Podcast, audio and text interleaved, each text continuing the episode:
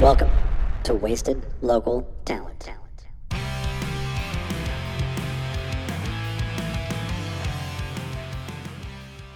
Thanks for tuning in to another episode of Wasted Local Talent. I'm Daniel, and a lot has changed since you've last heard me um, with the outbreak of uh, the coronavirus and everything. Um, things are kind of wild, but uh, I'm recording this from my bedroom. I am self quarantined myself.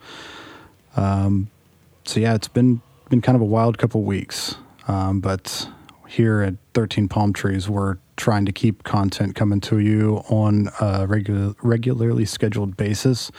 Um, it includes all of our podcasts, uh, D&D Kinda, Video Game Mythos, Gurus of Gaming, and the Final Girl podcast. I know that most of us will be doing things remotely and should still be having content out uh, weekly or bi-weekly or whatever our typical schedule is. So you can keep a keep an eye out for all of our podcasts on all of your favorite podcast apps. Um, and for anybody who knows us here at Wasted, we're dedicated to providing free promotion for West Virginia businesses, bands, and artists. And we've been going for almost two years now. And through the COVID 19 and everything that's been going on, I know a lot of local bands and businesses and artists have been affected by this. So, what we're going to be doing here at Wasted is we're going to be putting out a special episode. And the idea is for any local band, business, or artist that wants to participate, um, you can call us at 304 641 4020 and leave a voicemail and think of it kind of like an ad for your business because what we're doing is we're going to take these voicemails and put them into our recording software and do like a mashup of everybody who wants to participate. So basically, whatever you want to say in your ad, pe- the people will hear from you in this episode. So, you know, if you're a local restaurant and you're doing takeout and are able to do takeout, call us, tell us all about what you're doing, and leave how people can get in contact with you to place orders. Um, and we'll put that in the episode. If you're a band or an artist and you're doing Facebook Live uh, to help support you with donations and things like that, just call us, tell us what you're doing, tell us where people can find you, and we'll put that in the episode. Um, pretty much anything that you want to promote for yourself, your business, just call us, and that voicemail that you leave us will go into the episode. Um, and we're we're going to try to put that episode out on Monday, uh, March 30th. So if you want to be involved, uh, again, the phone number is 304 641 4020. That's 304 641 4020. And you can call anytime, day or night. That's my personal cell phone number. Um, I never answer phone calls anyway, so you don't have to worry about me picking up at 3 a.m. and being mad because I'm typically up anyway. Um, but yeah, so we do have a sponsor that I'd like to tell you about. Um, it's 304 Off Road. So check out 304 Off Road for all your side by side parts and accessory needs. From mild to wild builds, they have what you need. They're on Facebook at 304 Off Road or browse their website at 304offroad.com. And before we get into the episode, I want to give a huge shout out to the guys in Worst Kept Secret for letting us use Bender in our intro and outro of all of our episodes. Those guys are great, and we're very sad that they have uh, called it uh, called it quits. So we'll miss them, but we will try to keep their memory alive with Bender, the best song that they've ever released. If you want to purchase their album, it's still available on iTunes. Just search for Worst Kept Secret, and it's pretty good. So you should go check it out. So I think I've talked enough. Um, so let's go ahead and get to Aristotle.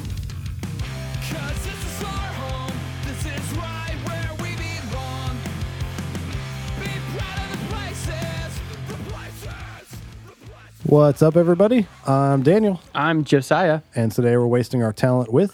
Aristotle Jones. So, how are you today, sir? Man, I'm great. I'm honestly, uh, I got up, I um, cleaned up my house and took a shower and, you know, did all that stuff, getting ready for this. And um, I'm stoked just to have a conversation with you guys. Good. Josiah did not shower today. No Unfortunately. shower. I did shower at least this week, though.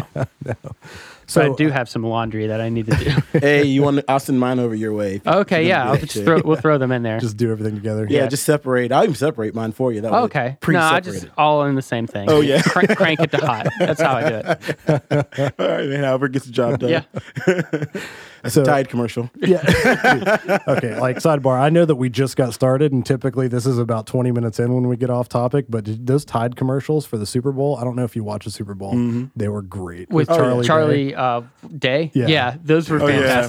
Fantastic. It was like a cameo inside of a commercial that was actually for something else. It was Yeah. like super meta. Yeah, it was great. It's it's setting in. Is it later? Is it later yet? Yeah. I fixed the stain. so Aristotle, tell us about yourself. Oh man, um, I'm a singer songwriter, um, creative person out of West Virginia. I currently live in Morgantown, West Virginia. Um, I was born in Huntington, or I was born in Morgantown, but I was raised in Huntington, so I've lived in West Virginia pretty much my whole life, and um, I make what they call Appalachian soul music, and or what I call Appalachian soul music. It's it's more of a feeling than it is like a style. It's when you kind of what you take all these different influences you get around the area, mix it up into a nice little pepperoni roll, stick it in the oven. You know what I mean? You get it's good and savory, and um, it's unique. And I just like to blend it all together and create new stuff. Man, I've always wanted to just create new music through the filter of Aristotle. You know. Yeah. I know um, a little bit ago we were sitting here and um, Josiah got his phone out and just looked up Aristotle Jones on SoundCloud. And he's like, Is this him? And it was like a hip hop artist. And I was like, Yeah, it No, was- it's not. I was like, That's not even close. There's to this what- dude out of Boston, man. And Yeah, I was that's what I clicked on. I was like, man, I've been Aristotle Jones my whole life, my whole music career. But I've um, it, it's cool, man. I, and then I wonder if that um, it- hey, big shout outs to all the Aristotle Jones in the world, man. Represent yourself, be yourself. Um, but it was interesting, you know, like because it was it was right before I was putting out this um my single, and um I looked up and I was like, okay, here's this um rapper, and I listened to his stuff, and I go, that's, that's pretty good. And I said, well, man.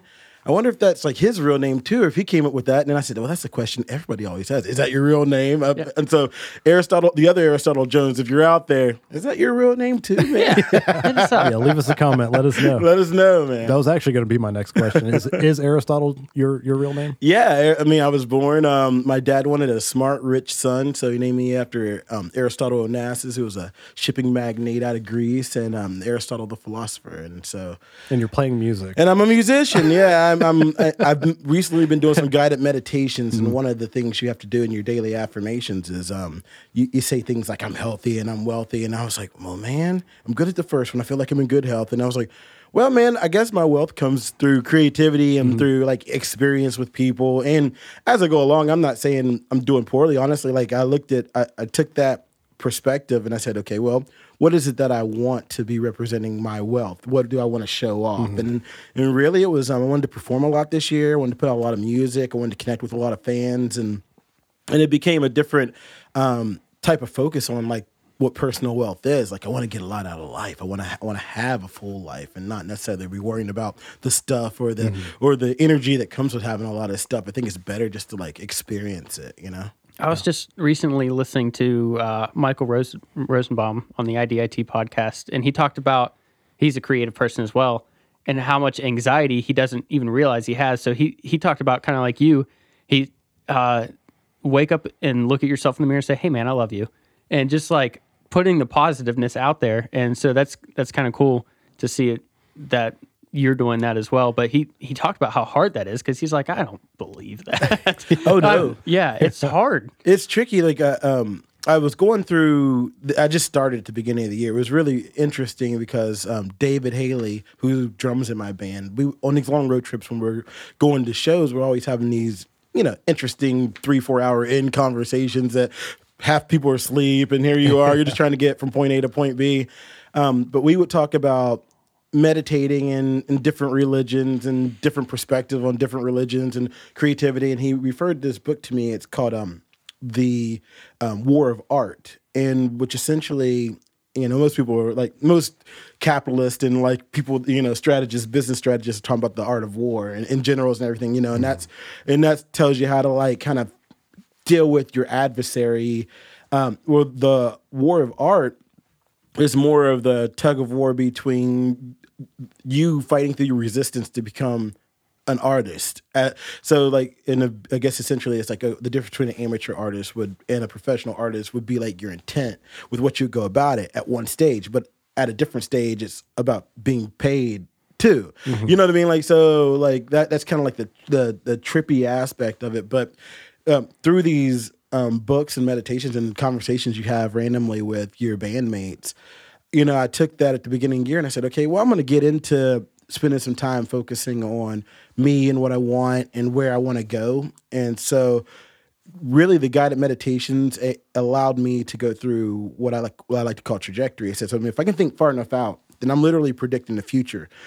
It may not happen that way, but if I go that route with intent, just like driving from Morgantown to Fairmont, I could have got off at a lot of different exits and took a lot of different roads. But if I get back and I know I'm staying true to coming down to your studio, then I'm going to get here eventually. Mm-hmm. So I can like at the first steps of me moving towards my objective, I can actually like not stress out anymore because I'm that at the first step, and that's the beauty of it.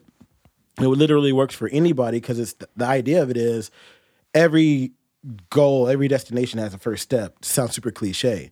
So it doesn't matter if you want to be the president, if you want to go to the moon, if you want to like run cross country like Forrest Gump. You know, you just got to kind of go through that step and know where you're going to end up and continue along that pathway. And that was um, so that's how I I moved through my creative process. But the there's a something called a solar plexus chakra or part of you, and that's um kind of your your confidence, your intent, your your in your direction, and that was the hardest affirmation. Whenever um, I said something like, "Oh, I'm heading in the right direction," but I'd lined up all this stuff, and I was like, "Oh, is this it, man? I got this big stuff on my plate. Hope this is it." And that was, a, and it was a really weird thing I wasn't ex- expecting to experience because I you think. Oh well, I'm grounded. I'm safe. I have food. I'm creative. I have connections with people. Then it was like something simple like that. Oh, I feel like I'm heading the right direction in life when you're following your dream. And so I've really um, took a lot of time to meditate and work on that and reinforce that and and step outside of just um, um, just manifesting one specific idea as opposed to say, hey man, this can happen a lot of different ways. As a matter of fact, it's happen happening much differently than I originally thought it would happen. So I better get involved and start enjoying this journey along the way, as opposed to just being like, "Oh, I'm not Beyonce yet, man," you know. Or, you know, the it's like I'm. Yeah. It, it may never get there. May be beyond there. I might end up being like Bill and Ted. You know, what I mean, Wild Stallions. Excellent. You know, Yeah. it's, just, it's just something crazy that changes the world. Who knows? I might just sing open mics for the rest of my life. But mm-hmm. if I enjoy playing music and I enjoy the experience of it, then I think I'm going to get way more just wealth out of life. Mm-hmm. Yeah. And it's something that you have to enjoy because it is a grind oh. sometimes. And of course, you always have, uh, whether it's friends or family, and you're- you're saying, okay, this is great, but when are you going to get a real job? And mm-hmm. then it, it that's, the why worst. you have to believe in yourself Yeah. because sometimes when it's not going great, you're the only one that does believe in yourself. Well, you're the only one that knows what you're doing. yeah. I mean, in, even in band practice yesterday, we were sitting down and and I was trying to explain these arrangements for these harmonies, and I would say what I wanted, and then it goes through the filter of the air, then the filter of their ears, and then their brain, and then out their mouth, and and so through those three steps of just hearing what I was saying and then trying to reproduce that, it it's we're on a fifth draft already. Yeah. Mm-hmm. And so it's like you, and then you think, and Dave, he's really he's a drummer, so he's not singing; he's back there playing drums. He goes, he goes, well, man, you you we should do this a different way. You know, like we should instead of you j- trying to sing it for people and then reproduce it, like let's take a step back and try to and approach this a different way that's a little bit easier because you know what you want.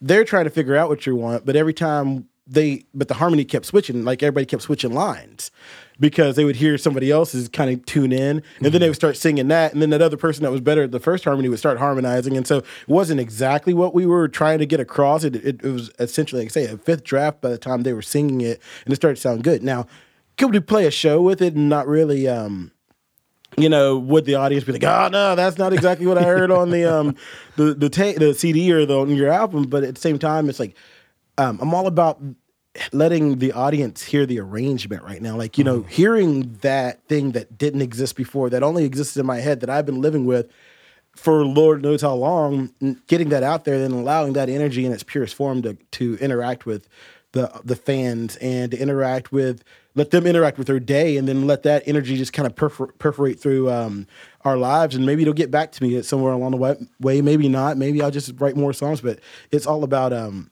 that idea of like being relentless um, towards getting that out, and that's something that where I try to stick to. I to. feel like Daniel that's Daniel has a lot in common with that where he's a musician as well. Mm-hmm. And if something's not exactly as he like imagines it in his head, he's like, well then it's not finished. And so That's he'll spend years on a that- song and he's like, Nope, it's not done yet because it's not what I want it to be. Yeah. So that's the That's life of a musician. Exactly how it. How well, that's the beauty of being an artist. So I mean, like, Mm-hmm. I don't. I mean, it's magical. I, well, I say magical. It's divine. I think um, there are divine gifts that humans have, and and I I like to take the analogy of the Judeo-Christian creation myth. All right, and so you have Adam and Eve, and you have the Garden of Eden, and but before all of that, you have this week.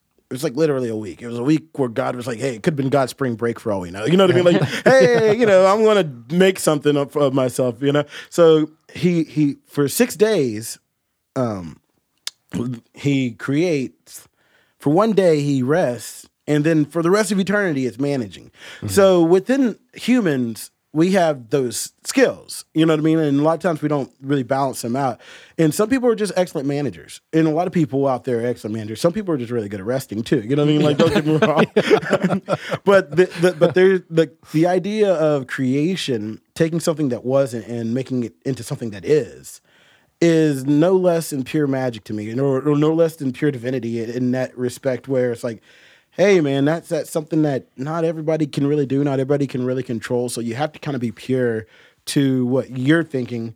If not, then it's, it's going to be like the internet. Where everybody's contributing draft or contributing a little bit at a time. It's great that it's moving at the speed of thought, but we have no control over what is really going to be coming out or how anybody's interpreting that. So that's why we have a lot of these um, kind of blatant glitches that happen in society with the internet. Um, so I, I try to like think about it like that when I'm creating too, especially this latest album I'm working on. It's um it's been the first time I've actually spent like years in the making trying to get something out, and that was a, an interesting experience. But essentially, what happened was life happened and the band kind of like shifted members and and then like we went from having like a group to being like solo to still trying to go out and gig and make enough money to pay for everything and and the whole grind aspect of it. And then there was times when you're like well man i don't know if i'm gonna get this done. And i sit in the studio for um i mean literally man like i go there sit in there a couple hours and just try to work out what i'm trying to say. And then i think to myself like man this isn't gonna work out at all. And then finally i get the rest of the idea layered over top of that, and you're like, yeah, I knew I was onto something. I knew I was doing it, but it didn't have everything, so I was just kind of frustrated. And and so now, like, I'm, I'm I'm super excited to have everything layered out and have the music the way I want it. So I'm, I mean, it's fantastic.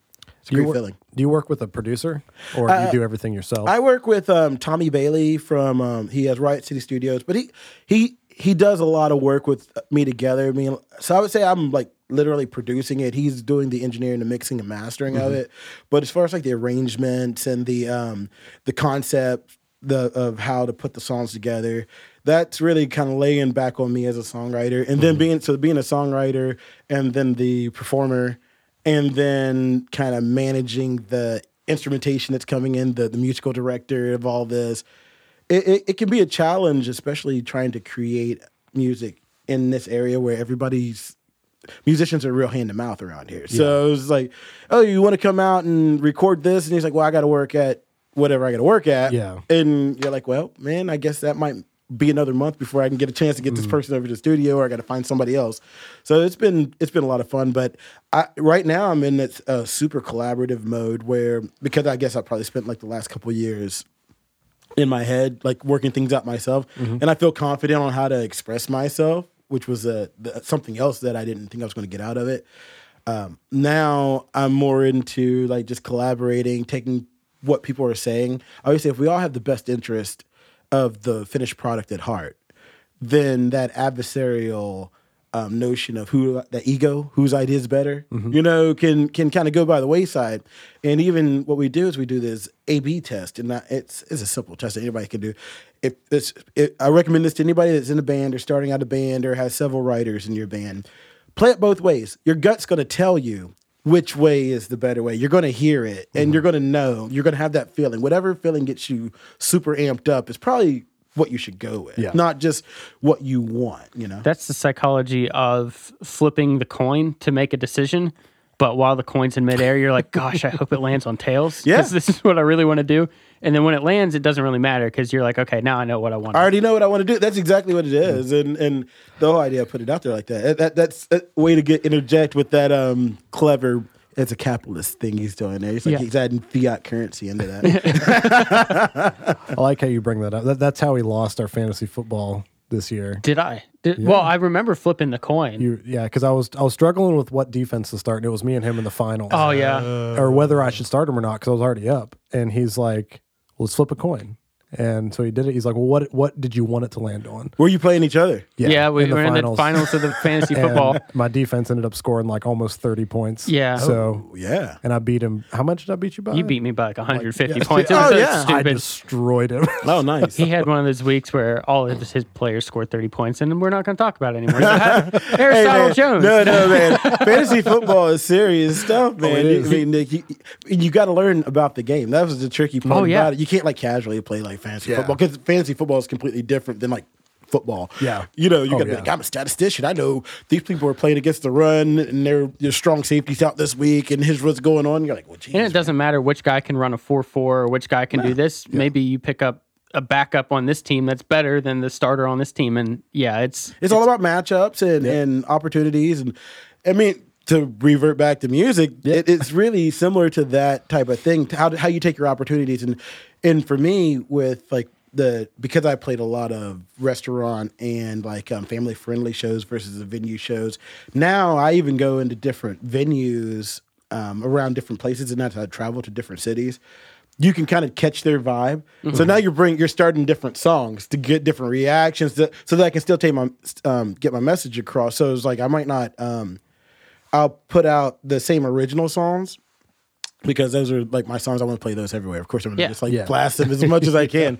But the cover songs that I might choose, and a lot of bands don't know as many cover songs, um, you know. But I probably got sixty or seventy cover songs that are just like, oh, well, we could play this, and we've done unique versions of it. So when you're playing like a forty-five minute set, and you're like, hey, let's do that version of that song that maybe nobody was paying attention to at the restaurant, but you know it's a killer version of that cover Yeah. and then you play it and they're like oh wow that's awesome and so now i'm like for me that's all about how to create content and how to own that because it is something that we have but it's also like you know what do, what do you do it's a different it's a different skill set I, that, I think that's a lot of things that bands struggle with uh, is the set list. Mm-hmm. And I mean, you've mentioned you've played restaurants and you've played like four hours at a time. Oh, yeah. That means Yeah, you have a catalog.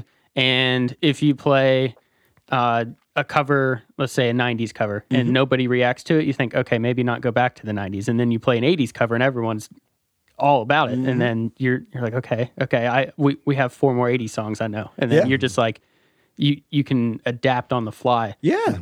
I mean, like, I, what's really been an interesting, um, what I like to do, and to me, it's interesting because I watch it happen, and especially like in West Virginia and, and like when we play like beach towns, what happens is it'll be kind of like an all ages crowd earlier. So you got a certain kind of material that you're playing right at the beginning of your set. So we do a lot of, um, um, like Motown, like a lot of like um, really commercial, maybe like contemporary pop songs that you hear. Nothing that's pushing it too hard, but you know it's a good song. Everybody likes it. It's not gonna, um, it's not gonna change your life specifically, but it usually makes everybody smile. And but by the time we get to um, you know three and a half hours in, like now it's the party crowd. And the party crowd wants something completely different than, and if you try to play any of the stuff you played at the beginning, it doesn't quite work. So all of a sudden you're playing like just some super dance music, and it never fails. Like I, I, I will have probably gone a whole set, never played any hip hop at all, and somebody like, can you play some Lil Wayne?" And you're like, all right, let's play that song we did that a few because like too, it's fun. You know what I mean? Like you, you get into it and but it's not exactly what you want to put out there. Like mm-hmm. because it's hard. You don't want to get pigeonholed into um, something you're not Yeah. you know and so it's easy and that was the thing about like live music in the area that really it, it's it's been confusing to me because like there's yes there's more opportunity for live music but the the audience isn't necessarily engaged with the creative music makers around. So it it's in in the venues that you can play. So you might be able to like, oh, I can go get a gig at say in if you're in Morgantown, you know, I can go to Tropics or I can go to Crab Shack, right? And there'll be a big crowd there. And um but then you go there and you're like, well, I can't really communicate my message. I'm here for entertainment. I don't want to just be a jukebox. But then you're like, well, we got to pay rent, so we're gonna do this. And so I, I lump it in a couple different ideas. So one would be like your service gig, and so your service gig would be like. Hey man, if you're paying me enough money, I'll pretty much play anything that you want. I'm a musician. I sit at home playing music for free. So, you know what I mean? I don't mind coming out and performing using my music as a service talent uh, it's just like anything else. It'd be like just like having a day job. You know what I mean? Like I, I can type, so I might go type papers. Yeah. Um, and then there's your artistic gig, and for me, like the artistic gig is it's so much more fulfilling, and you. But it- it's really about getting what you want to say across and hoping that there's somebody there that can connect with it. We played a show um, in at one two three Pleasant Street. It was a week ago, Thursday or a week from this past Thursday, and what was really cool about it was one two three Pleasant Street. If you've never been there, it's kind of hit or miss. You never really if you got a big crowd that you know is going to come, or if you happen to be like in the college scene. Then you know you can get your buddies to come hang out. Then they'll come there. But like if you're, it's like any other music venue. If you, if you didn't bring the people, they're not going to be there hanging out. Versus a restaurant gig where there's just a ton of people. They may want to listen to you or not. So the idea of it, when we got there and we played, and it was this fundraiser for, um, it's called the Sierra Club, which is about um, Appalachian conservation, um, green energies, um, just being good stewards of the place we live. And so I'm like, okay, we'll get there. I didn't know what it was. It really, wa- I mean, somebody asked me to play it, and I said, well, sure, it's a gig. We'll go out, and hopefully there'll be some people that'll like it. So I put this gig together, this set together, thinking it was going to be like like older people, you know. I don't know why. That would mean like when I say older people, you know, people that are just adults and grown and have jobs. and- Daniel's age. Yeah. and um, so I get there and it's like a college club, and here it is, and it's just like, oh shoot, here is like literally like seventy college girls, and they're just ready to dance, and Yeah. we're like, okay, we're gonna have to. And so in the middle of the set, we were like, we're playing, playing, playing, and they were really they liked it in the beginning. I was like, well, we're just to take this up a notch into like a different groove. So we called an audible, man, and we just shot it up to the dance groove and like we just laid it out there as hard as we can.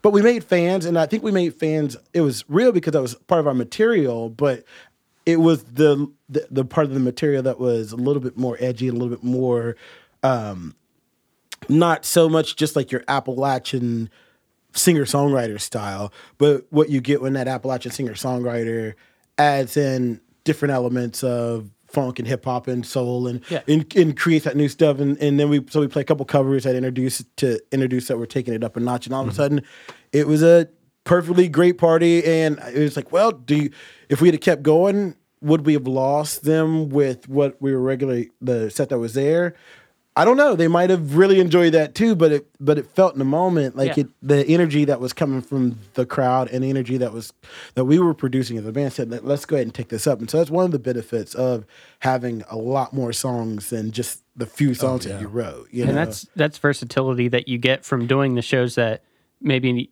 like you said you don't necessarily uh, not want to do but that's not your goal your goal of course is to headline whatever concert and Mm-hmm. be beyonce like you said earlier but i mean playing playing the crab shack or something like that and you learn versatility from that and then going to one two three and you have knowledge of oh we know this song maybe Yeah. these girls will like it and then you just you're off to the races from there. Now you have fans that are going to look up your original and stuff. that and that's the mm-hmm. that's the main point of it obviously now you have these fans and and some so- people won't play those shows that That's right. they don't like the the four hour sets. Those are grueling sometimes. Oh yeah, It's uh, tough. You get dehydrated. I've cramped up, man. Like and You're hungry. you're hungry. I mean, like, and sometimes it's like out in the middle of the day and it's like 90 degrees. no one's and- paying attention to you. They're just worried about their breadsticks and Yeah, you don't think you don't think anything's happening, but then you'll get that one person that comes up and says, "Man, you did this, this, and this," and I was really into it. And I was like, "Well, man, I didn't see you anywhere. I mean, where were you when I was Yeah. like really out here in some existential crisis in my head about is this even worth it at this point?" But at the same time, it was. Um, but those are the moments when um, you you you say, "Okay, well, we are making an impact." Now, like what I'm really focused on doing is I like to uh, consider fan conversion and fan conversion is an it, you got to decide what you want if you're going to make music you got just like any business or anything you're going to spend your life for so your energy on you want to decide what you what you're going to get out of it or what you're trying to accomplish. And so a lot of times a lot of bands that i see don't really have goals for the year. They don't really have objectives they want to hit. They don't know they just want to get as many gigs as they can. They just want to play as much in front of as many people as they can. Well, I- and and that was the way that I went about it too. It's like, oh man, I'm just trying to add money and uh, have fun playing music, and I want to um, make sure my friends have enough money to pay their bills too, like that play with me, so we can keep playing music Yeah. together.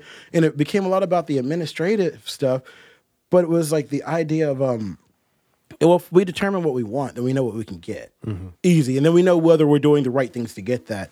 So I was like, well, let's set last year. Um, I wanted to, I knew I was going to put out music. I knew I was going to um, do, I was going to travel around. So I had sat down at the beginning of the year with my, um, with the guys that I was playing with. I was playing with Drew Jones, Xavier Williams, and David Haley. We were a quartet, and our group is called the Digital, the Digital Nomads. And so we had gone around with the Digital Nomads and re- re- released an album. And I said, okay, we're about to release another album. We just bought a van. Um, and I was like, okay, well, well, I bought the van, but I was like, hey, here's the deal, man. We have everything we need. Let's just set it up so that we're not just trying to do 60 gigs in the same place. We're running because you burn that out. I think if we can just do 60 gigs in 60 different places, then that's more fans. Yeah. Instead of burning out those one fans, we just got to get in the car and go. And it was seeing, like, once I said that, it kind of um, um, took the, you, you can see the look in everybody's eyes because it was going into uncharted territory. Yeah, it gets And more serious. It was more serious, and it's like, are we doing this or are we not? And so that, and and so I was at, when when I put it out there, it, it kind of was like, well, you can see a couple people, couple members of the band at the time weren't really ready to take that step, and then um, and so I was like, I was bummed out. And I mean, I really, I was like, and so that group, we kind of had to go on a hiatus because like I was like, well, I'm ready to go, and everybody was doing something different, and so I was like, man, is this? It, What's happening here, man? Like, and then, and I l- literally lost my voice. We had a gig down at um, um, the Boulevard Tavern. We're kind of going back down. Well, we're going back down there this weekend. Um, but we had a gig down at the Boulevard Tavern, and it was Drew was playing bass, and he couldn't make it. And it, you kind of tell things were going shaky ground anyway. It just kind of decided he didn't want to go to that particular show. And um, Xavier. What he had start, he plays with a lot of groups, so you could kind of tell the weight of playing with a lot of different groups was getting on him. So he's like, "I'll go," but you know, to being like, I can't really do much more. So we got down there, and you're having this kind of show where you're like, I don't, "This is just us winging a show and trying to get through it, and it's fun." And and people in the audience they they saw it and they liked it, and we did it. But um, I was just like talking loud and kind of screaming over everybody, just trying to get like em- emote that much that Yeah. catharsis. And um after that i like lost my voice and it just it was never back to um it was probably two or three months before i could get it back to being where i was happy with Healthy, singing. Yeah. well and it was too what i mean part of it was health and i think part of it was just like that psychosomatic trauma of grieving for a lost project. You know what I mean? Like I was like, hey man, we we put this together. We got the music together. We got routes. We got the um, we got the way to get there. We we don't have to really work as hard. And then so I had created this future in my mind that just wasn't going to happen. So like to associate to have the desire to work through that, it wasn't quite there. And then and I was living with my grandfather at the time, and it, you know, granddad, he he really he played music. He was an old school musician, and what he would do is when he was my age and a little bit older too. He would go to um, he worked in a coal mine during the day, but him and his buddies they would get together and they would do like this gospel doo wop group called the Gospel Airs. And so what they would do on um, different church churches would invite them to come to their churches on Sundays, and it was the early 20th century so it was kind of like segregated and jim crow. So like it wasn't like you know so they would he would go to these black communities from like fairmont osage west virginia petersburg west virginia wherever he could find like black churches and they would travel these churches and they would sing and they would get you know they called it the fried chicken tour you know you, you get your chicken and you get uh, you know what i mean and you get you get they, they take him an offering for you and it was fun you know what i mean like for him. But he um he he would always give me this really cool advice. He goes, "Oh man, you gotta gotta do this. You gotta do this. You gotta tighten up this. You gotta do this." And um, he, after all that was going on, and I was trying to explain to him, and I would sit there and, and I would just talk and talk and talk, and of course you have all these excuses why things aren't working out. When the re- in reality, the reason things aren't working out is just- just timing. You know, not everybody was ready to do this at the same time. It's hard to get anybody on the Yeah. same page anyway. So he would um he was like, Well, you know what, man? Just be yourself, man. Just be yourself. Which was like a, a very you know, blunt, obvious thing to do, which everybody always tells you to do. Mm-hmm. But how do it's- you do that? It's super hard to do. Mm-hmm. You know what I mean? Like so but I'd been going on this journey for about since about 2014 where instead of making New Year's resolutions, I was like, well, okay, I'm gonna make lifestyle themes that I'm going to adhere to, or something like that. It wasn't like something mm-hmm. I had to do. It was just something I could, um, whenever I had to make a decision, I could rely on this thing. So I said, well, I'm gonna start adding core values to my life. So the first one I did was I want to be the best me I could be. So luckily, when he goes say be yourself, I had already spent. Well, up until this point, it's still a core value of mine because you get them and you add it. You just add to your um, to your toolbox, and so um, but what the tricky thing about that was like there's intended consequences and there's unintended consequences to being yourself. Um, one of the great intended consequences is, is like you are going to feel more alive. You're going to feel more engaged with the world around you. You're going to feel like um, you you have opportunities to be happy. One of the unintended consequences is if somebody doesn't like you, then they, it means they don't like you, and so you have to you have you have to take that and then like work that out for yourself. And so it was so first question I had to ask myself. I was working at Folly Music. Um, this is the flashback within the flashback, by the way. So We're we're, back. In, right we're back in 2014. Yeah, thought within a thought. And um, and so I had to ask myself, well, what what do I do? What is it that I do? Like, am I a guitar player? Am I a singer? Am I a salesman? Am I just friendly? Do people just like the fact that I'm around? And um, and that was real tricky because I, I was like, well, man, if you let people tell you what you do, then they're going to tell you what they think of you. But when I went through that and I said, well, what's the common thread between selling, doing like guitar sales or selling myself, running sound, um, play, you know, writing songs, right, playing guitar, being a nice, friendly guy that people like to be around. And when what really came that all came down to is like, well, man, part of that is because I'm creative. I'm. It's not that I can do. I can make it all up as I go along. I'm creating these situations. So I would hang out with somebody, and I'm like, oh, I can see where you're coming from. I see what you like. I can be that too. Um, but instead of being myself, and so I'd lived many, many years of my life just kind of creating realities to fit into certain places. And I think that ties back into growing up in a rural area where there wasn't a lot of diversity and having to just make the friends that were around. And not everybody was actually receptive to being friendly to me for reasons that were either my fault or not my fault. And um, so like you you end up creating a lot of of characters in your head that have different sets of skills. And so I took all those kind of different aspects of my personality and said, well, let's overlap lap them and see what is the thing that's a common thread. So that became creativity to me. I'm creative.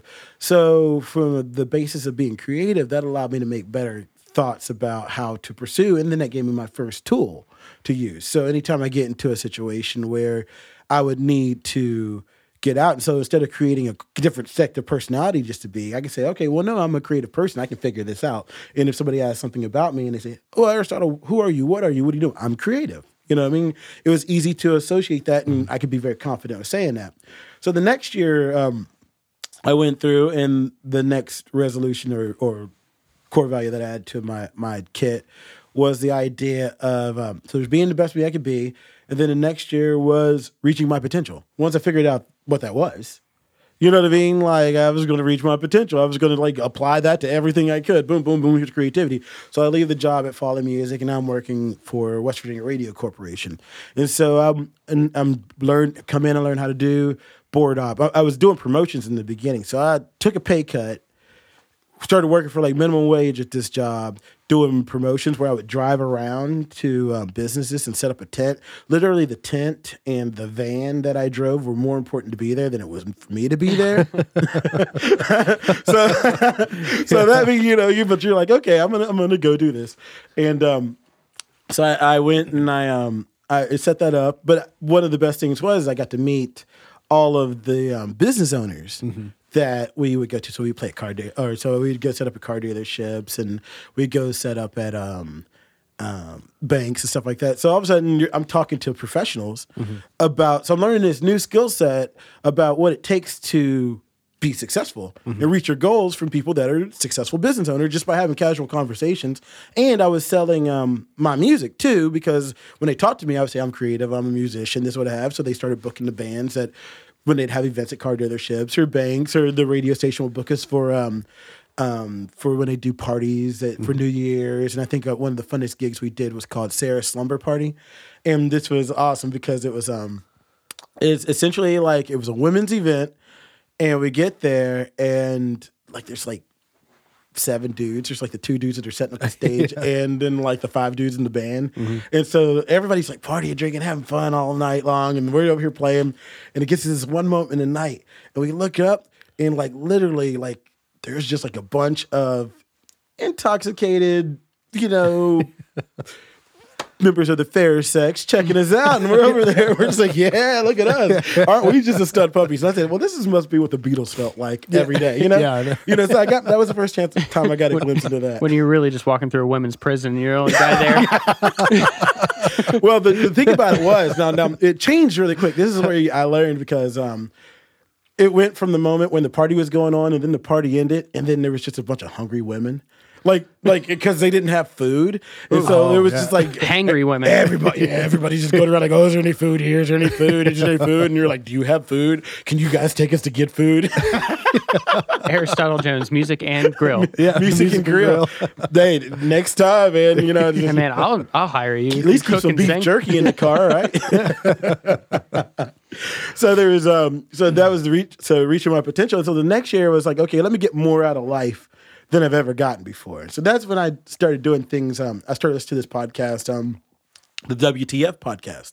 Marc Maron um, does a really good interview, kind of an agenda free podcast like this.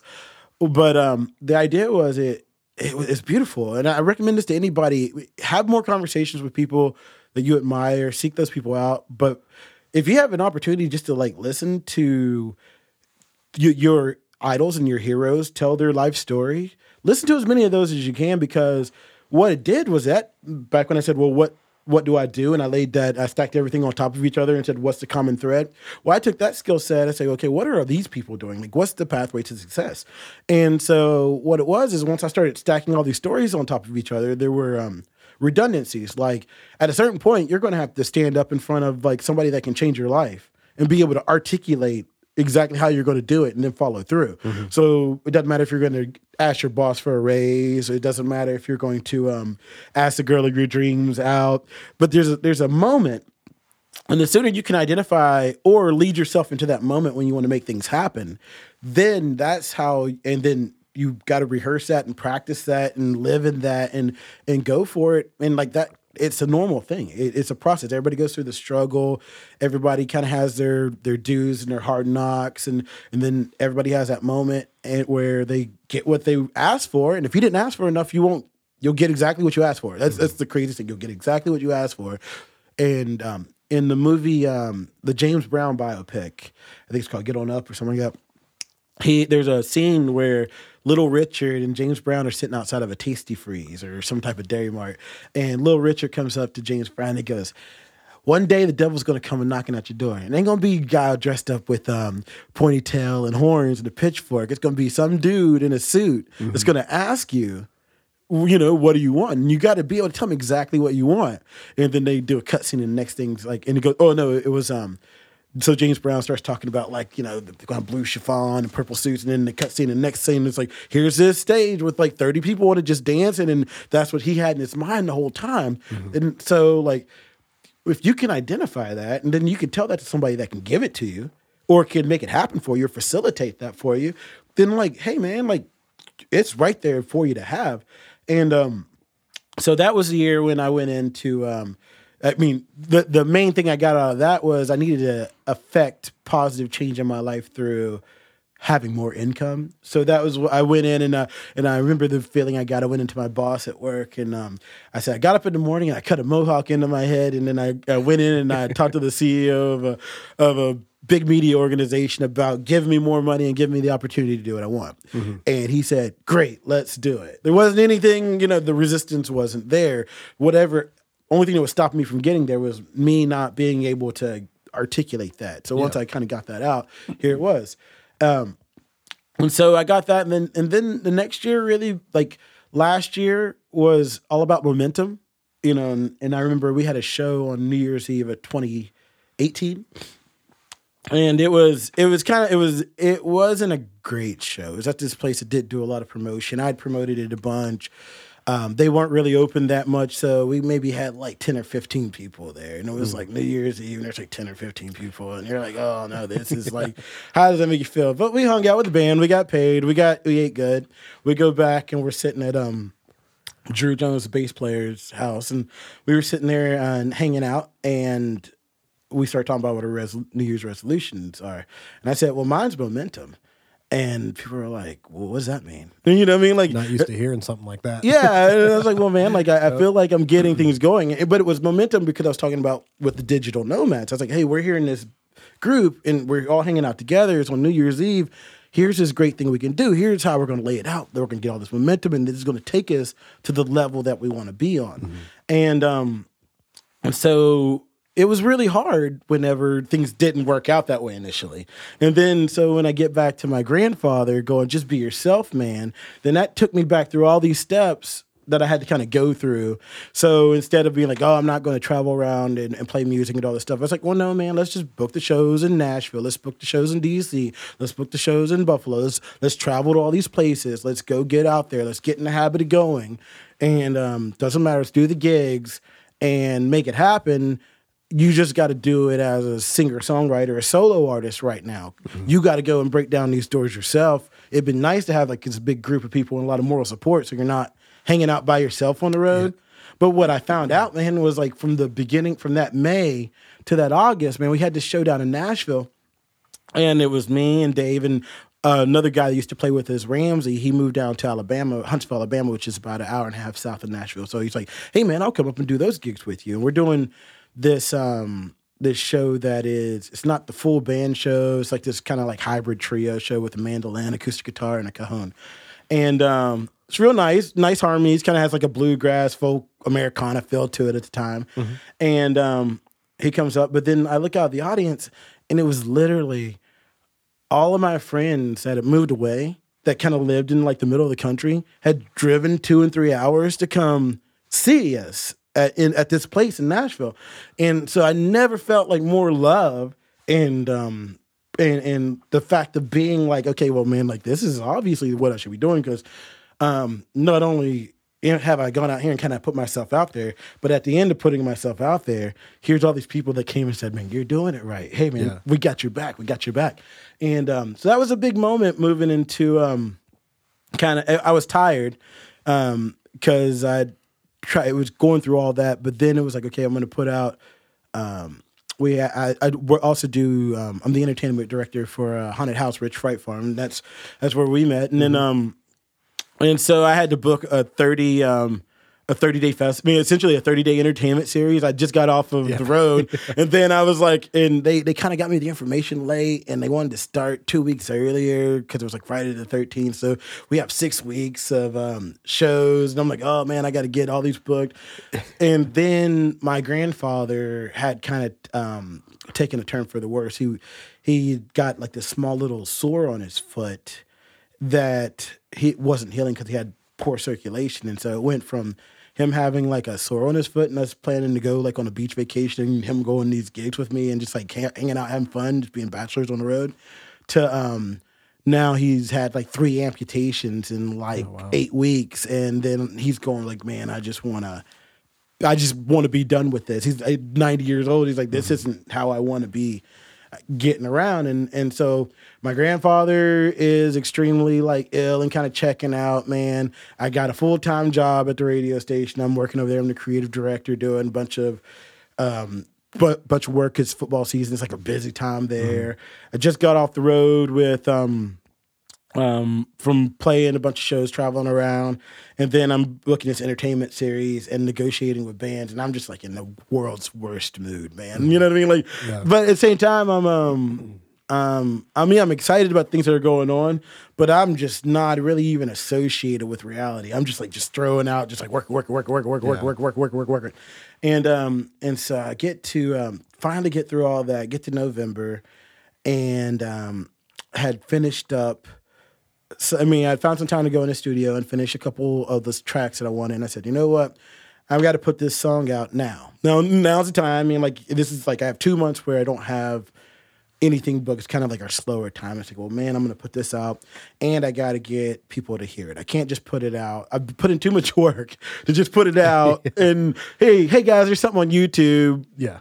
and then it's there for three days. So I'd um through a lot of those road conversations that you had, like I told you about, and, and talking to different musicians and kind of trial and error, I'd um kind of came up with a game plan on how to do digital releases better and how to um how the business of actually releasing music works and and and It's changed a lot too. it, oh, it has. It, I mean, because like your your churn and the burn time doesn't really last a long time, um, unless you're getting it pushed in multiple segments. So like, and even if you look at somebody like J Lo, so like J Lo's run up to the Super Bowl, man. As soon as they knew, they were like, "We're going to do a campaign to get you to be playing the Super Bowl." So we're going to start two years beforehand and start putting you in this and start releasing all this stuff. And you're like, "Well, how can that person have all this stuff happening?" yeah, there is some amount of um, incidental stuff and coincidental stuff that's just happening when you're doing it. But you're like, well, man, here's an album, here's a book, here's this, here's this. Um, we're gonna have you guest host on this and guest host on this, and you got to build your momentum up to that, release it, and then you got to like support it. And so I started reading all about how to do that better. And it was a simple. It was neat about it. It was something simple, like maybe like a Sonic Sonicbids um, email or a um, Spotify email that they send out to artists every once in a while. That was just like, "Hey, here's a tip and trick on how to release music." And I'm like, "Well, shoot, I can't believe I've never like sat down and and gone through the like these steps before." It's it's interesting that you bring that up because uh, I'm a big video game nerd. So I was watching a streamer play Fortnite yesterday. His name's Nick Mercs, and uh, one of the people in his chat, he has like twenty thousand people in it, but he says, "I'm I'm trying to become big like you. I'm trying to be a millionaire doing video games, what I love." He said, "Okay, what's your plan?" He said, "Well, I release, I stream every day. I do this. I do." He said, "Okay." Everybody does that, but mm-hmm. what's your plan? And he's like, mm-hmm. no, I like I put stuff out on YouTube, and he's like, okay, everybody puts up stuff on YouTube, but what's your plan? Yeah. And so he mm-hmm. kept asking him that question. He's like, no, that everybody does that. So it's really cool to hear. I mean, this is a plan that you started years, Years ago, ago. Where, where you're like, okay, I got I got to do this, and now that I've done this, okay, I got to add this, and now, I mean, you're this is all this work put together, and now you're looking forward to 2020 Mm-hmm. and 2021, and you think, well, I got to do this, and that that will set you apart just by yourself, where you have a plan, and you even mentioned you had a plan fall through, and you kind of were falling for a second. You're like, what what do I do there? New plan. So Yeah. you come right back with it, and that, that's cool to hear you say that because you mentioned how you look at other successful people, Mm-hmm. and he said, well, there was a video game record, there's a kill record. I saw it had 1 million views on YouTube. I decided I could break that record. Yeah. Not everybody could, but I could. So I went and I broke it. I got a million views on YouTube. And next thing you know, here I am. And he's like, and I, I streamed at different times so I didn't rival different other people. But that's that's in any creative outlet Yeah. where you're you're in West Virginia, which might not be the best launching mm-hmm. point, but you have a plan. You're doing things different, and here you're you're pushing the envelope just at, in the best way you know how, and then Yeah. you're learning as you go. And like you said, even looking at J Lo, you think maybe if I'm playing the Super Bowl one year or whatever the Or, case may be, or even just a big show in West Virginia, I have a plan where, I mean, this podcast that can be part of it. That- Oh yeah. and well, the- it, totally is. Like, and, and that was, I mean, exactly what you're saying. Like the idea of of planning and having the goals to. I mean, this is your life, and I- and I can't. And, and this was something that I. It was really. I don't know if it's midlife crisis or if it's like just a, a moment of awareness. Like I'm sitting in my job and I go up to the front desk and somebody says something to me. Man, it was just one of those days when the people. And you know the the normies as I call them are just like being a bit more normy. You know, Yeah. They're- they're- you're like, ah, it wasn't quite as nice as the girls and the, the drunk girls from the from yeah, the- they, they, it wasn't the same feeling. And, and so, and so I'm sitting there and I'm thinking to myself, I'm like, man, if I want to, um, like, let's just say, and I think a part of that too was my, my grandfather was, um, kind of, you, you could tell it was like the term for the worst. And I, and I thought to myself, I said, well, my grandfather is, um, 89. I'm not halfway to 89, but you never know when you're going to um, pass away. So I go, I go, oh, man, like let's just mm-hmm. assume that I got about halfway through my life right now, and like, and I got like the same amount of time as I have had up to this point. Well, man, I want to make the rest of my life the best of my life. Mm-hmm. You know what I mean? Like I want to, I want to be engaged, and the things that I've done up to this point have gotten me this. Mm-hmm. You know what I mean? So if I'm not specifically happy with what those things have given me, or if I'm not in the space that I want to be at, or if I don't feel like I'm moving in the right direction, I can be an active participant in my life. I can steer the ship. And that was the whole idea of like the planning or or what I call it, you know, is trajectory, like the idea of like think a bit farther out, create a larger arc and and this is what got me to that. This was like kind of a really trippy trippy thing because as an artist, you'll have these moments where you create something you you don't know if it's of any value or not. And so I said, well, man, what do I want to be? What's the story I want to tell when I'm 60? And I said, man, if I tell the story of I spent the next 20 or 30 years traveling around playing music and talking to people and then then like that's probably like a really awesome life, man. I can't. I mean, like to me, I was thrilled. I was like, well, man, mm-hmm. what? I mean, what else am I gonna do? Like, I mean, yeah, it's great to buy a house and it's great to have a big family, but I, I was like, well, I don't have that. You know what I mean? Like, I've I've obviously been making these subconscious decisions, you know, to to to lean into this. So let me like really embrace this future. And then, and like you said, when the guy goes, "What's your plan?"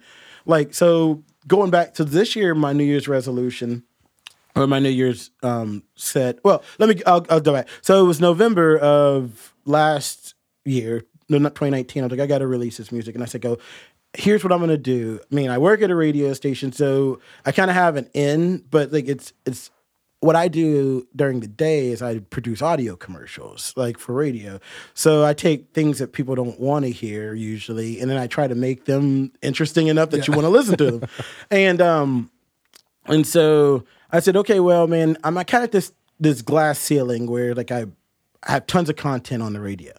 People hear my stuff every day. I'm probably the most wa- of of artists in in Morgantown making or in North Central West Virginia making stuff content. My content is probably heard the most just because like I have stuff on radio every day, but it's not the it's not, not the art. It's not my art. Yeah. It's my commercial aspect Yeah. of it. And um and so I was like, well, man, I want to. Here's what I want to do. I'm gonna if I'm gonna release these songs, I want to actually do a release. And so I, as soon as I really committed to that, knew I was gonna have the material done, I was like, man, I got to go in and I got to start pitching to these DJs and program directors and everybody that I know and say, hey man, I just need you to do me a favor. I don't need you to play my song all the time. I don't need you to fall in love with my song. I just want people, I know it's a really good song. I put a lot of work into it. I know it'll have a positive impact on people's lives. So if you can just play it, you know what I mean? Like if you can just put it out there, then the rest of it'll be okay. And so like um it was really good. I mean, I did radio interviews and TV interviews, and had my song debut on the morning show for VAQ, and and people, and so like all of a sudden the social media ticks were going up, and and people were coming out to the show, and people had a different perspective of what I was um, doing.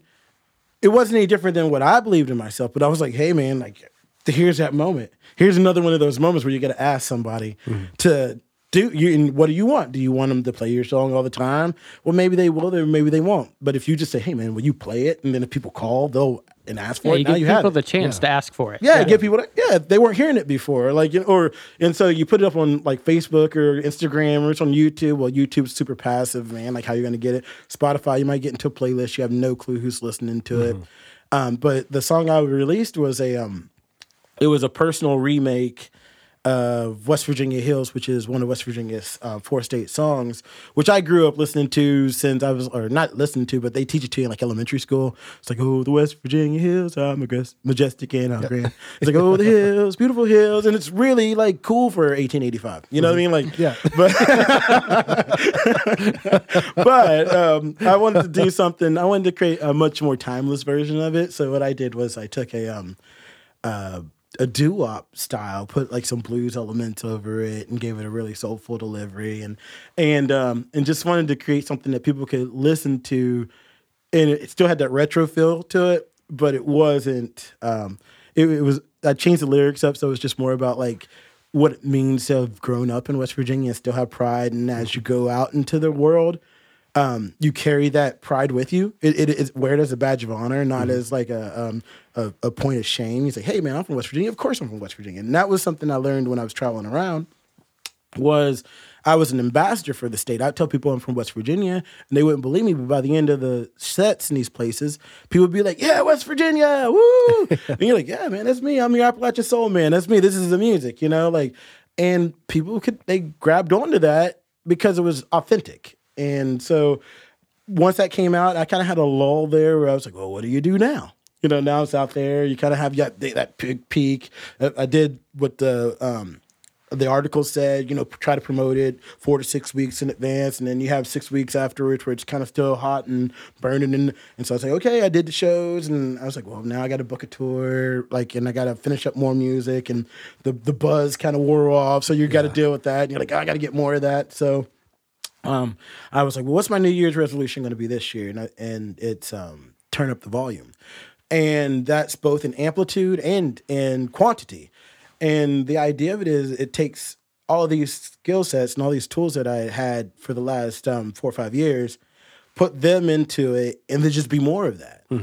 Scale it, scale it to another level, and um, and so that's where doing the guided meditations came in, and learning how to manifest my um, what I want. to identifying what exactly I want out of my life, and and I could do that long term. I could do that um, medium term. I could do that immediately. Like before the show that um, I was telling about with the fundraiser, I sat down and I meditated just about what I wanted the performance to be like, how I wanted people to be receiving, who what I wanted out there in the audience. You know, I said I want to see a full crowd of people where the they're trying to get in. There's not a room, and you look up and all of a sudden it's like a full crowd of people. And and they uh, the question is like first you manifest says think about what you want. Think about how it makes you feel. Now think about what you want a different way and does it and what still gives you that same feeling. So you can't control who's in your audience. And you know you know whether it's young old you know college students you know what i mean? Like a, a mixed crowd. But you can't control the energy that you put out to them and, and the the um the conduit for your your to be a fan and be a performer. And so now um through my goal this year is I want to play in front of 10,000 people and I want well I want to convert 10,000 fans and I want to um, perform on mountain stage. So those those are like very specific tasks, but like if I can convert 10,000 fans and like the chances of getting on mountain stage are much yeah. more significant, right?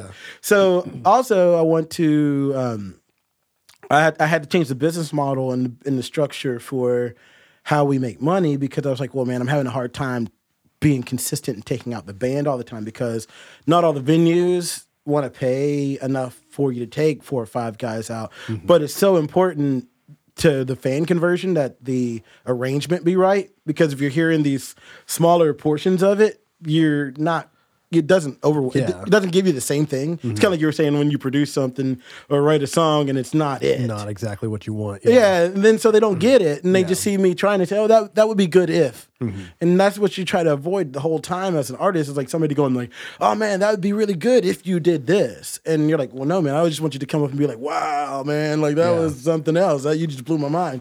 And so, um, in order to have um, my band be out there with me more often. I had to find a better way for the free fans, the people that were coming out to dinners and and restaurants and and maybe like just dive bars over there, not really doing to support the band. They just showed up. How do you convert them into um, paying fans? So yeah, you have your CD and your music, and they can buy that, but that's still like a one time purchase. You have your T-shirts.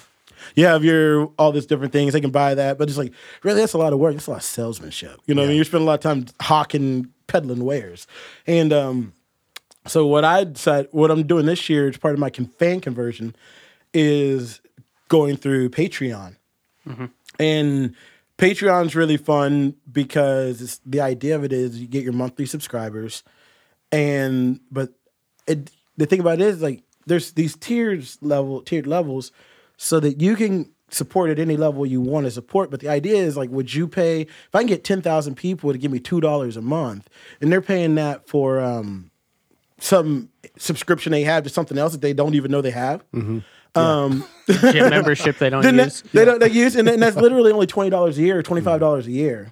So I want to get people to which would be the price of like a hoodie or or a vinyl record. Yeah. Yeah. But so the idea what I'm doing now is um releasing a song monthly. So by signing up for the subscription, you you get a monthly song. When I travel around on the tour dates, like I um I'll sit down and I do like little interviews and snippets to talk, you know, the conversations that the band has. Um and of course you got to change and alter that to see what people want, but um the idea it's like I want to give you something. I don't want to necessarily force you to have to buy a CD. Say I met you while I was playing at Myrtle Beach. Well, man, I may not ever see you again, but you can sign up to support me and still get music and be a lifelong fan. And I don't ever have to see you again, but you'll get like live performance sho- shows. We video, all, we stepped up our content level for that. Um, we stepped up our content level for like just little snippets. There's photos, doing photo shoots, and all of all of the things that you do when you support on Patreon or support me through if you want to just donate something at a show or if you want to purchase something at a show. It's just creating better content. It's mm-hmm. not specifically for me to live some kind of like lavish life. It's so i can bring the band out because if mm-hmm. the venue's only paying us two or three hundred dollars there's there's only so many three hundred dollar gigs you can do Especially split five ways. split five ways And that's that's food and gas on the way there, and that's it. Yeah, exactly. And there's not enough weekends in a in a year to make that. So you always have to be confined to having your day job. Nine so, to five, and then Yeah, so I'm thinking, well, man, you start off the month with twenty thousand dollars working capital, man. That means I can produce a high quality video. That means I can spend time in the studio. That means I can pay the band. That means that we can go out and do shows. Mm-hmm. That's not me like going, oh, I'm making like twenty thousand dollars a year. It'd be great to make two, you know, quarter million dollars a year, right? but that's kind of what it takes to to have music go, and that's the the expense of it because you are an artist. But I, I don't. I, I hate for any of my fans as I go along to think that they're not getting ample value mm-hmm. for what for what I'm putting out there. But it's like, well, man, you can like my music or not, but if you just like me and the fact that I'm somebody that's following my dreams, you can support just the fact that you're helping somebody follow their dreams mm-hmm. too. Yeah. So that's kind of what we try to do here. Is all right. You've heard, you might have heard Aristotle's song on the radio, but do you know Aristotle? That's so right. Yeah. we try to dig deep, and maybe they'll like you, maybe they won't. Hopefully, they like you, but I like you. hey, either way, like you say, you like my music or not, man. The whole idea of it is, I'm sure you will. Like if you're from this area, like it's tricky because I, it's new and unique, but it's familiar. So the idea of it is, it's like fitting into some of these venues and getting on bills with certain bands that might help you or festivals. People are like, "Oh, it's Americana. Well, I need something upbeat." You're like, "Well, no, it, it is upbeat." Oh, well, we like Americana stuff. Well, no, it's like that. We have those instruments. You know what I mean? Like, and and you're like, "Well, man, do you play like?" um you know, we want something funky. I was like, okay, well, man, like half the songs are like just straight funk songs. You know what I mean? Like, but it just depends on. Um, breaking people's perception Yeah. of you because I'm, I'll be honest. I heard you were playing with last year's model, and I thought does do those two music styles go together? And that's the first thing that came across my head. But Mm-hmm. I mean, you've completely changed my mind just sitting here, where you said we we can do anything you ask us to do. Yeah, and, and two, it's like it, it's something that I learned. People like good music, and like kids will identify with something that's good all the time. Older people will identify with something that's good all the time. They may not like the, what you're doing, but they can tell you if you're doing something. That's well good. done. Yeah. Yeah, that's well done. That you know, and and I think a lot of times what bands run into is they're not good at running sound, and so it's it's hard to listen to Some venues aren't good. and certain some venues aren't good at running sound.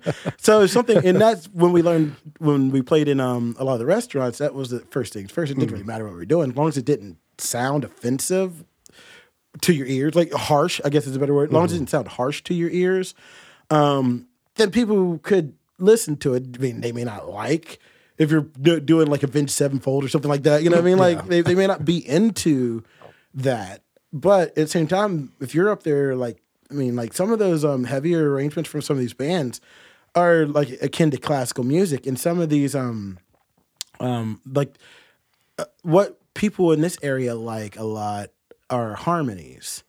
And that was and i think everywhere you know like but it, it's a bluegrass and it's a folk tradition. I took it back to like a gospel aspect of it where to me about to say the time my grandfather would have been going around playing um, the churches. Well, that was uh, there's two different porches on Sunday evening. After the, everybody went home from churches, they kept playing music and celebrated. But there was two different porches that people went to. West Virginia is really known for one type of porch: the bluegrass, the country picking, folks, folksy porch. You know what I mean? Like, and that's what everybody thinks about. Hey, and that's where a big tradition of storytelling came from. The gospel songs just being sang, and that's a lot of bluegrass songs are about. Well, on the other side of it, the coin on the other side of town, it was the same thing going on. The music was happening. It was soulful music. It was about love and romance and friendships and and struggle. And it wasn't just blues. You know, what I mean? it was it was still that folksy harmony type sound, and that's where you got like your early Motown stuff out of.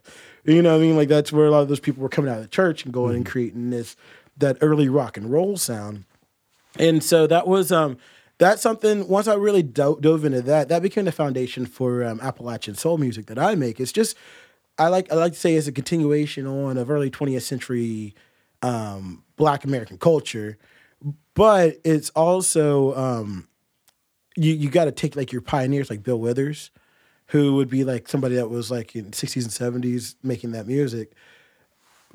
His songs were folk songs they were groovy folk songs, but they were folk songs. There's a dude with an acoustic guitar sitting up there singing songs from West Virginia. That's no different than what I'm doing. You know what I mean? Like it's like uh, it's just hey man, this guy got to he sung "Lean on Me" and everybody in the world knows that song. Yeah. you know he sang "Use Me" and everybody in the world knows that song. You know, and it's not um that's something that we should be proud of in the state. That's a tradition that needs to be carried on. That's a legacy that I think can be represented through contemporary artists. And it doesn't have to just be the funky aspect of it. There's a very um, soulful, spiritual, um, connective element to it. And so, but I mean, like I say, it's also we're playing music in bars a lot of times too. So you know, what I mean, like we just want to have fun. And and Yeah. but as but as I put out this music, and as I connect with more audience, um, a larger audience around the um, the country and hopefully around the world, they'll um, they'll start to have a bigger glimpse in what it means to be alive in Appalachia in the 21st century. It's a very um, integrated global place where like we we do we see what's coming from everywhere else. We have a lot of really um, married influences where we blend a lot of genres on a regular basis. Just because the reason I did it is because when you first listen to music, or whenever I was younger and you first listened to music, it was like somebody having um, a CD, and that might they only have the one CD. It was and then you have one CD player in your car, and it was like the one CD you're listening to. You put it in there, and then that's what you're listening to, and everybody learns all the words to that song, and you're singing along, and that's how you become became part of your group. Or the radio, there wasn't a lot of different radio stations, so you know, there might be the country station and there might be the pop station and then there was like a talk station and that was all you had. So if they weren't playing the song you liked on the um on the pop station, you switch it over and hope there was a country song that you could listen to. And so I listened to stuff like Garth Brooks and like Tim McGraw. And, um, but in addition, I was listening to like Boyz II Men and Shai. And then like, you know, in the early 2000s, you're listening to like um, Ginuwine, the Ying Yang Twins. And, you know, like, and then it was like, okay, it was the 20 teens. And then you had like this whole retro vibe where you had like somebody like Adele who's coming, you know who was like oh here's this interesting r&b soulful kind of sound. And then you have like justin timberlake kind of like getting into that. And then you have like somebody like um um chris stapleton who's like taking like this kind of like this soulful folk idea. Now you have cats like leon bridges out there making music and it's just like so genuine. And you're like well here's this great opportunity. There's this guy out of um california. I don't know if you guys listen to him he makes a completely different style of music, but I think, man, like spiritually, I think we're we're very similar, and that's um Anderson .Paak. Uh, so Anderson .Paak, he, he uses um, you should totally check him out, man. He he's a rapper, but he's more than a rapper because he, he's a drummer. But he's not just a rapper and a drummer. He's also can sing soul, can do sing soul, very, sing very soulfully, and he writes his songs and he blends these genres, and he's not really scared to to push the envelope on his sound. And so he just won a Grammy for like best hip hop artist. Um, get, got signed by Doc. I mean, was doing this stuff in like was indie label for um, you know 15 years, and all of a sudden. Um, Two years ago, Dr. Dre signs him and goes, "Hey man, I like your stuff," and he's like, "Oh man, you've been you listen to my music, you know?" You know, like so that was that's that's the very coolest aspect of um, creating and putting it out there. That's different now than when I first started because we were burning. I mean, I think we think starts getting like we were burning CDs or sending them off, Oh, and yeah. making them and packaging them. Cassette And, tapes. oh in man, day. I, I never. Well, I made one recording on cassette, and that was um, I wanted to. We were playing just in down in Huntington. There's a venue called the V Club, and they had just opened.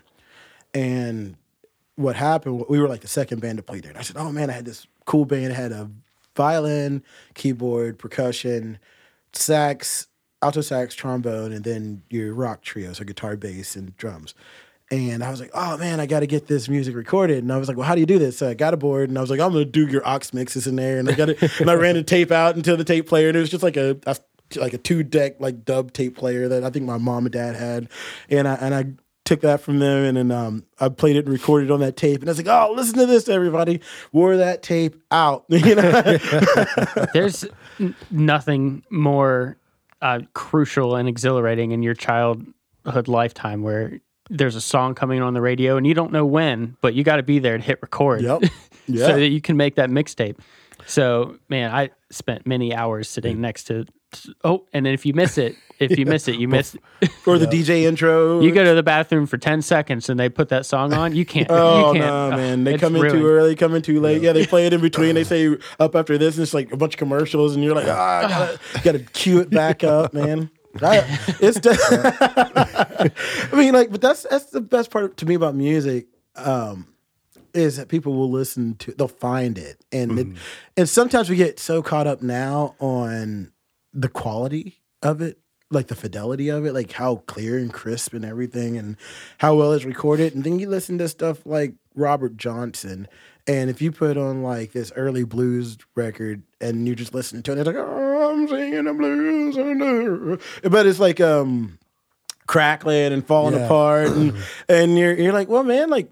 I mean, I, honestly, after a while, those cracks and pops go away, and I'm just hearing the performer sing the song because my brain fixes those things. And and so there was like this big lo-fi push where everybody was just like, "Oh, we got all these recordings, but we don't have the high quality mic, so we're gonna put the um, we're gonna make songs and not really mix them down that well, and just put the music out." And that's kind of like your punk aspect of it. We're just gonna like, "Hey, here's some sound, It's the like it or raw not." aspect of It's it. raw, yeah. And but people listen to it now, and you don't. um you can't back away from it. You just got to like I say lean into it. So I mean that that's where I'm at this year. I got a um about a well let's see I, I, I keep adding dates. I at last I counted um between now and June I got um 17 shows booked. um, in 12 different cities that I'm going to. And now I'm booking traveling farther. it- It's kind of regionally around Maryland, Pennsylvania, Ohio, and West Virginia. And then in um, July, I'm going to be going down through Louisville to Nashville, South Carolina, North Carolina, Virginia, and then DC, and come back over and kind of expand that loop down to the southeast. And then it'll be the end of um summer again, and kind of get back into the doing the haunted house series, or possibly be on a completely different level. I'm, I'm hoping this leads me into playing larger festivals and getting in front of more people. I'd love to tour tour Europe at some point in time. You know, I mean, like that's something that um I- I'm trying to figure out where my timeline that falls, but I'm also looking for those opportunities because I can say I'll do it next year, but if I just put it out there and somebody's like, "Do you want to do it tomorrow?" then that's a decision that I got to be prepared to make. Yeah. because that'll change your life, and it may not be um, a life changing tour. You know, is this what I'm saying? So it's the idea of it is really they might be like, "You want to go to three weeks in Europe." And you're like, okay, that's great, but it's not like you're going to do three weeks in Europe and you're going to get paid a year's salary for Yeah. it. So, do you want to go to Europe and play music for three weeks and then come back and put your life together, Yeah, back together? So, so it's um, You'll definitely have to hit up Boston at some point and Yeah. see if you can collaborate with the other Aristotle Jones. AJ squared, that could be the next or old would it, would it be A squared, J squared? That's the Uh, I don't even know. You can Like put up the next Two. AJ, the, Two. the That's next math math jokes. Old Town Road. gang gang. So uh, before we get wrapped up, um, tell everybody where they can find you at. Oh, totally. So here's the best part. It is easy. If you go to aristotlejones.com, you, you have um, links to all of my social media and all of um, yeah clips of my music. We post new videos up there after every show. There's a new clip of the the last show we did. At least one song from the show. Um, there's a way that you can sign up for our mailing list.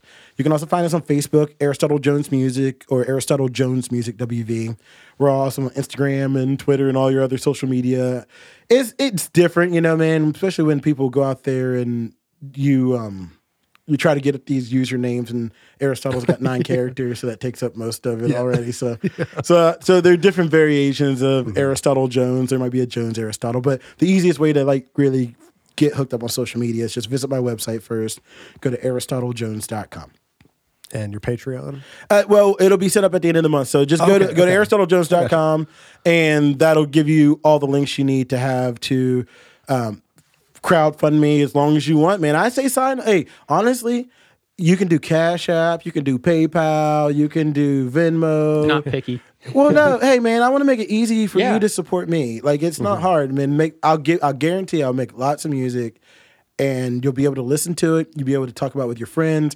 You'll be able to ask your friends, "Hey, do you know this guy named Aristotle?" It's a great icebreaker. Yeah. You know what I mean? Like you can you can if you see me out on the road, man, come and hang out. I'm, it, it's it, you know, man, we're all just people on this planet trying to make the best of the situation we're in. Mm-hmm. And so like, man, it's like this. I can be good and you can be good too. I can be happy and you can be happy too. And I can be happy for you having everything you want. So I always say the more love we put into the more in the world, the more love there is in the world. So let's just fill the world with love and positive intentions and let's move forward to have what we want. That's the only way we can counterbalance all of the weird negativity and and um zeitgeist that kind of gets put out there that we can't control. It's a lot of information. So, but what we can control is how we treat other people and what we choose to create as um, as our mission or our platform in life. And everybody has a platform, even if it's just your neighbor that you talk to. So just just continue to add positivity and figure out what it is we want, man. Tell somebody about it. And you never know, man. You could have that tomorrow. And that's just not blind optimism. Success isn't rare. It literally happens every day. Somebody hits somebody meets their dream every day. I mean, more than one person. I mean, if you were to if I were to tell you you have a seven and a half billion, one in seven and a half billion chance of something random happening to you, that's pretty likely. In my opinion, one in seven and a half billion. I like those odds. You mean like you know, like it's, it'll happen at least one time in seven and a half billion. So I mean like make it your be, make it your time. Be you. Just follow through on your dreams. Set your plan. Just know you're living your life and it's your life to live. And you don't want to look back on it and be like, man, I wish I would have done this. You say, man, I'm I'm in the moment. I'm here. I'm guiding myself through the way I want to get to where I want to go. And if you don't know what it is, just start asking yourself questions about what you do, what you like to do. Um, ask the people around you, hey man, what do you see that I always end up into that maybe because they'll give you input and then stay true to yourself as far as like um your your objectives and, and and break it down. It's like the guy on YouTube, man. Well, what do you do? Yeah. What do you do? Hmm. Like, what's your? And it's not about making a lot of money, although that's what it seems like it's about. Because money comes and money goes. Money's like air. Money flows. If you use money to make money, they always say it takes money to make money. If you use money to make more money, you'll make more money. Mm-hmm. But if you hoard it, then you're not going to have it. It's creativity is the same way. If you use creativity to create more creativity, which is just three creativities in a row. That's creativity. Yeah. then you'll have that too. You know. So I know you said you had 17 shows coming up. I'm not sure when this episode drops, but shout out some of those okay. Yeah. towns that you're going to be in, some of those dates. So man, it's really fun this year because like normally I would be in the same place. Um, and like I said, I've done a lot of shows like same venues, and I made a point not to do that very much. So like, um, coming up, I see this probably won't be out, but I'll be at um the fifteenth. I'll be at the Boulevard Tavern in Charleston. On the twenty second, I'll be at Fall City Pub, and that's in Brownsville, Pennsylvania. On the oh, sorry, twenty first, I'll be at um, Short Story Brewing in Rivesville. Oh, nice. yeah. West Virginia. Um, those two are like solo shows. This show this weekend's a band show. Um, February 29th, I'm, I'm teaming up with a band down in um, Huntington called the Heavy Hitters, and we're doing a West Virginia Black History kind of like celebration of black artists from West Virginia. So we're collaborating with um, guys that play with the. They played in a band called the Dividends, um, Alan Brown and Hannah Spurlock, and then um, the band that's helping us out is the Heavy Hitters. We're backing everybody up, and we're just doing like a celebration of that. And then we're gonna do that. Uh, so that's at Black Sheep Burritos and Brews down in Huntington on February 29th. Then the following weekend on March 7th, we're going to do it up here in Morgantown at Retrotique, and that's Okay, on yeah. Walnut Street. And then um, 14th will be at Maryland's on Main in Uniontown. And then August gets kind of crazy. We got a lot of lot of shows all over the place. We just um, signed up at the beginning of May. We just got put on a Cheat Fest, and um, that's in Albright, um, West Virginia. And then um, we'll be at WV Pub Fest in May too. So there's festivals that are kind of coming up, venue shows, a lot of different places that you can come see. I wanted to make sure I had uh, like some all ages and family friendly shows for people to come out, and because those are lifelong fans, man, get them. Oh, yeah. Really? and they can find all those shows at your website. Yeah, that's it's posted on the website. It's my Appalachian Soul Man tour. So anytime if you get really lost and you can't remember Aristotle Jones, but you can remember Appalachian Soul Man, you can type that in. That'll take you right there to me. Yep. And we'll link all of your stuff in the description. Yeah, link it So up. if you're listening, just scroll down on your device and click one of those links. Take you right there. So Aristotle, thank you for coming out. Oh, Thank you so yeah, much. man! Yeah, I, I know I touched your ear off. You got you probably asked more questions, huh? I mean, I I honestly like took a lot of what you said and I'm going to apply it to my life. So you know, You wrote it all down. yeah, I was like, I'm going to listen to this episode like 40 times because I was just into it. Like, Dude, what- let's how do you collaborate. Let's continue Yeah. to talk, man, because Yeah. I think, I mean, we don't have to just do it on the microphone, but Mm-hmm. if anybody's interested in just ways to get more out of your life, man, just start finding people that are moving that direction and have that energy. You'll you'll know it. You'll see it. They have a look in their eyes. Yeah. And and and just start just ask them what they're doing and then and then they'll listen to you because like what I see? It was like the five habits of like successful people. It's Mm-hmm. it's a meme. I'm sure it pops up on your social media all the time. Follow those five habits of successful people, man. Be be have gratitude. Um, Jump on people's momentum. More, learn more. jump on people. Yeah, man. But that's collaboration, man. Yeah. Open yourself up. But yeah, man. Ride the coattails of um, wasted local talent. Yeah, there you go. All right, man. It's been fun. Oh yeah, We totally. Thanks. it. Thanks for letting me ramble, dude. It's awesome. Yeah. Thanks for coming on. Cuts